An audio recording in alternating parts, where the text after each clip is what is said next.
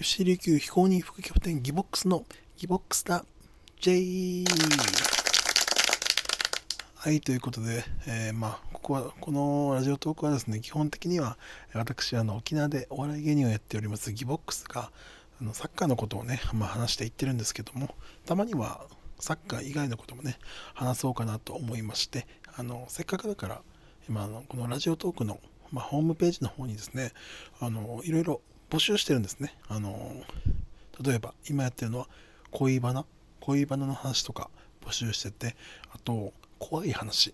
怖い話募集してるんでこれねあのラジオのもし採用されたらこのラジオ番組にその僕のトークが乗るということでせっかくだからこういうの応募してね、ねラジオにね、進出ね、したいなって思ったんですけども、ちょっとですね、恋バナも怖い話もなくてですね、うーんと思っていろいろ今考えてたんですけど、考えてたというか思い出してたんですけど、なんか怖い話あったかなって。一応1個だけあったんですけど、怖い話ね、まず。まず怖い話から。あったんですけど、まず怖い話が、家の近くのですね、あの井戸。僕あの沖縄の首里城がある那覇市首里というところに住んでるんですけども家の近くに昔から琉球王朝時代からあると言われてるなんか井戸があるんですね。大きな井戸。あもうもちろんもう使われてない井戸で。で井戸があってでこの井戸井戸のまあ井戸の中はもうか、ね、見ることができなくて井戸があってその入り口の部分は削削動されて見れないんですけどもこの井戸が僕が小学生中学生ぐらいかな15年ぐらい前にですねあのこの井戸っていうのは道沿いに井戸あるんですけどもこの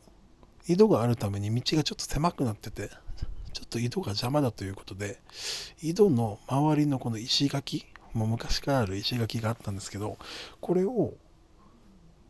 削るというかなんか工事したんですね。この、まあ、老朽化もしてるしあの、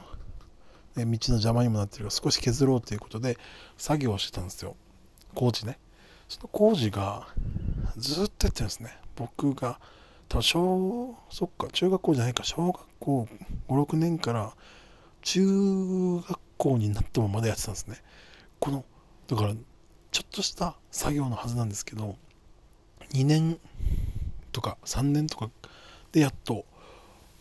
あの完成してこの石垣の周りをちょっと綺麗なあの石垣じゃなくて何て言うんですか？この綺麗なまた丈夫な綺麗で頑丈なこの石垣風のやつに入れ替えてるあの入れ替えてる工事してたんですけどもこれなんでこんな時間かかってるのかなと思ってこの工事をですねもう終わり段階ですかね。もうほぼ完成してる段階で。聞いたんですよこの井戸の井戸のすぐそばにお家があって。そのお家の人に聞いたんですよ。なんでこんな工事時間かかってるんだろうねって。そしたらそのおじさんおじさんだったんですけどその家の人がなんかこの井戸の工事すると工事現場の工事する工事の作業の人たちがみんな頭痛くなったりして頭痛くなったりなんていうか体調悪いあの病気になったりしてなかなか進まなくてだから本当は2ヶ月3ヶ月で終わる工事が2年から4年ぐらいかかったんだ。2年から3年かなぐらいかかってるんだよっていうことでなんかその時そうなんだと思って終わったんですけどあのちょっとよく考えたらそれ怖いなと思ってね。なんか呪われた井戸的な感じなのかなと思ってこの話を2年前ぐらいですかね。そのお笑いの僕がやってるお笑いの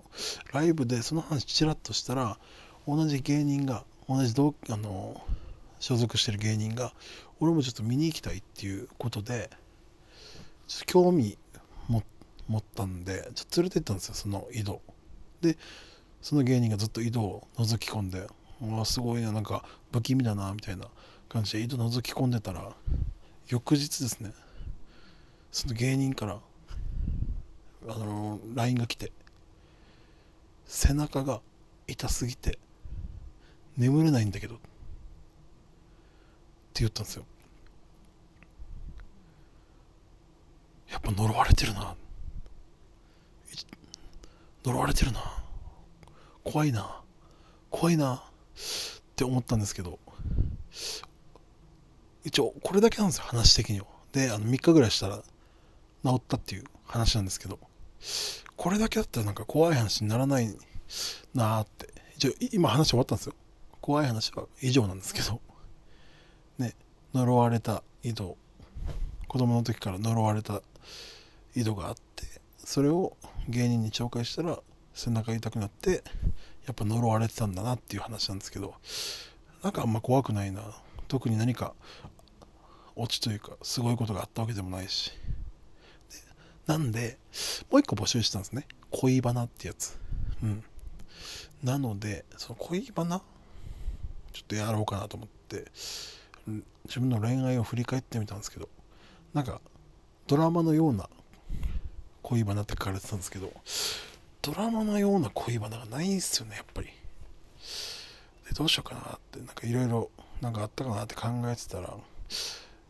一応1個あって高校の時ですね。のサッカー部僕サッカー部だったんですけどサッカー部のこのマネージャーがのことがちょっと好きで可愛いな、まあ、同級生なんですけど可愛いな好きだなと思ってたんですけどあの、まあ、マネージャー3人いてあ5人かな5人いてそのうちの1人のことちょっと好きだったんですけどなんかあのまあまあ同級生だけど、まあ、普通に喋りはするんだけどそんなね深くは、まあ、ちょっと好きっていうのもあるからちょっと意識してなかなかね深くは喋れなかったんですけど一回あの練習時あの練習中ですね。練習中にあの紅白戦してたんですね。サッカーのこう11対11の紅白戦。で僕キーパーだったんですけどで試合中にこの僕がボールを、ね、滑り込みながらねボールをキャッチしに行ったんですね。滑りながら。そしてそしたら相手のフォワードもボールをシュート打ちに足を伸ばしてスライディングしてきたんですね。でそこで右足を伸ばして左足を畳んで曲げてね曲げてスライディングするんですけどその曲げた左足が僕の顔面にぶつかったんですね。だからあの相当なお互い走り込んで走走り込んでスライディングしてるお互い相当強い力が膝と顔面にバーンって当たったんです衝突して。めちゃくちゃ痛くて。やめちゃくちゃ痛いなと思って。ちょっともがもがき苦しんでその顔を押さえて。グラウンドで。でその時にこれなんかめっちゃ痛いけどこんな痛がってたらちょっとかっこ悪いんじゃないかと思って。恥ずかしいなと思ってその倒れながらも。大丈夫大丈夫大丈夫かって言われたんで大丈夫大丈夫っつって顔を上げたらあの鼻血の水たまりがピシャって出てて。水たまりになって結構血出てたんですよ。それ見て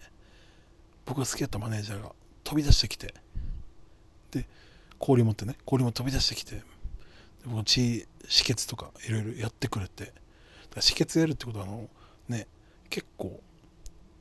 顔と顔が近づくじゃないですか。その自分の鼻に鼻から血出てたんですけど鼻に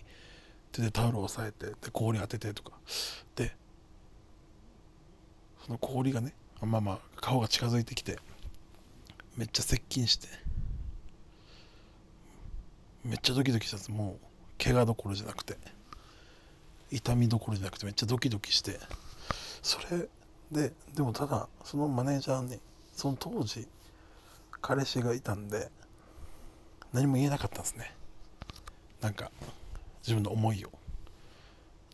ででそのままあの3年間、まあ、高校卒業してで僕が二十歳かな19か二十歳の時にあのサッカーの J リーグの川崎フロンターレの試合を見に等々力陸上競技場に行ったんですよね。その帰りに、まあ、なんだかんだと新宿駅にどんなして新宿駅に行ったかちょっと忘れましたけどあ等々力じゃないか川崎の試合を多分味の素スタジアムかもしくは埼玉スタジアムで見た時の話なんですけど帰り僕が帰るそのグミ王子だったかな。グミ王子っていう神奈川県の駅があってそこの駅にまで帰る友達の家があってねその友達の家がグミグミ王子にあったんでそこまで帰る途中新宿だと思うんですけど新宿駅でそのホームに立ってたんですよ、ね、一番前にこの黄色い線の一番目立ってたらあれ2節とかで並ぶじゃないですか。で横にその僕が好きだったマネージャーが並んできてああってなったんですよ。沖縄ですよ僕。沖縄でから東京来て新宿駅でそのマネージャーと横並びに立つなんてちょっと素敵じゃないですか。恋愛恋愛というかあのこれ恋に発展するやつかなと思って。でそのマネージャーに「久しぶり」って言われて「今何してんの?」って言って「サッカー見終わって帰りだよ」っつってそしたら向こうが「ご飯食べに行く?」って言われたんですよ。ただ僕サッカーの帰りでユニフォームで試合見ててものすごい汗だくだったんですよ。臭いかなと思って。いや今日はちょっと用事があるから大丈夫？って言って別れてしまったんですね。これで僕がご飯行ってたら多分結婚したと思うんでそしたらドラマのような恋だなってこういうことでこのラジオトークに投稿できたのかなって思ったりもしましたっていう話です。はい以上です。はい。僕があの恋バナとそして怪談話やりたかったけどなんか大したことないなと思ってできなかったからまとめて今日今このラジオトークに収めました。ありがとうございました。